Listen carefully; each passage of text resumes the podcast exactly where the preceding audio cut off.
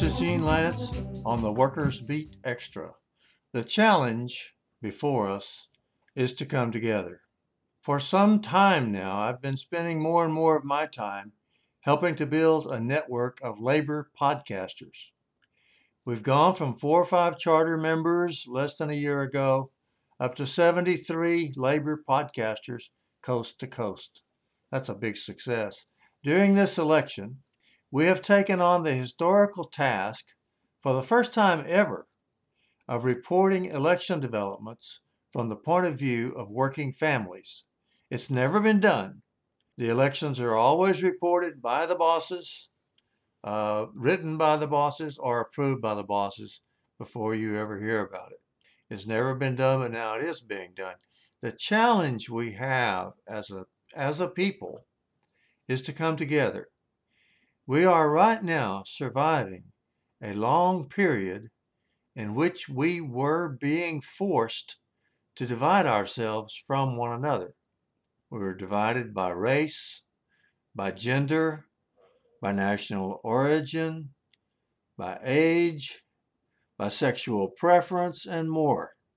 And during that same period of time, the worldwide economic crisis and more recently, worldwide disease that threatens all of us, both of them have taught us that the only way forward is by being together, by overcoming our divisions. So while we're being forced into being divided, we're becoming more and more aware that we can't be divided. Imagine if we don't come together. Imagine that all the nations continue cutting wages and benefits in the race to the bottom. How will that come out? It uh, will, it'll come out that we're all at the bottom. Imagine that one nation, one or another nation, finds a solution to the pandemic and solves the problem within their national borders. Even if they did, the disease would soon find its way back in from other parts of the world. The economic crisis and the pandemic cannot be solved piecemeal we have to come together. While we are being forced apart, we are more and more aware that we have to come together. One thing that pulled us together a lot is something you might not have thought about. The Black Lives Matter movement did not divide us, it was unifying. It taught us that the key to unity is this you have to unify on the basis of the of the people that are hurting the most. You cannot expect unity on the basis of the privileged people or the less oppressed people. The only key to unity is to unify around those that are hurting the most. If you're making 20 bucks an hour and you'd like to make 25, that's good. But somebody else is only making 10 and they're trying to make 15, they're not going to unify around you you have to unify around them. Once you're together, you can all get up to 25 or 30 or more. But the key to unity is to unify around the most oppressed people. Unity occurs when we unite around the problems of the most oppressed. The Black Lives Matter movement, therefore, was a unifying force. I'm sure that you noticed if you looked at the demonstrations the many demonstrations they had in our town and, and in towns across the country. If you looked at those demonstrations, you may have noticed that they were not all African Americans. The civil rights movement back in the 50s, you would see a white face every now and then. Now, there are a lot of young white people mixed in with people of color in the Black Lives Matter movement. So it was a unifying event because it showed the basis of unification.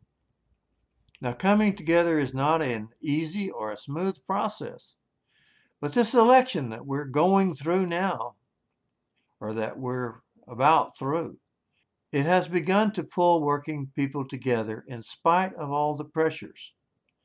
Virtually every union pulled together, not 100%, I know we had at least one union that uh, just said, no, we're not going to participate.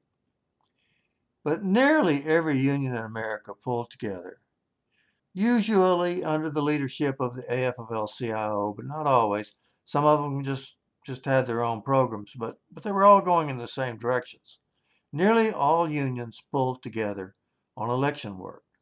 Even better, and this is fairly new, the unions were pulling together with community groups and, and civil rights groups and church groups, other kinds of people who are still working families. So there was more unity in the effort to win these elections. And I think a lot of people learned some of the lessons about unity. So the political activity, both the electoral activity and the street actions of late, have tended to bring us together. We made some progress, but a lot more progress is needed. I'm calling on you, every one of you, to avoid name calling and pigeonholing people. If you just put somebody into a stereotype, then you then you've you've ended the discussion. So avoid name calling and stereotyping. The way forward is to fight back against the pressure to divide us. And the pressure to divide us is going on. Now I'm not talking religion.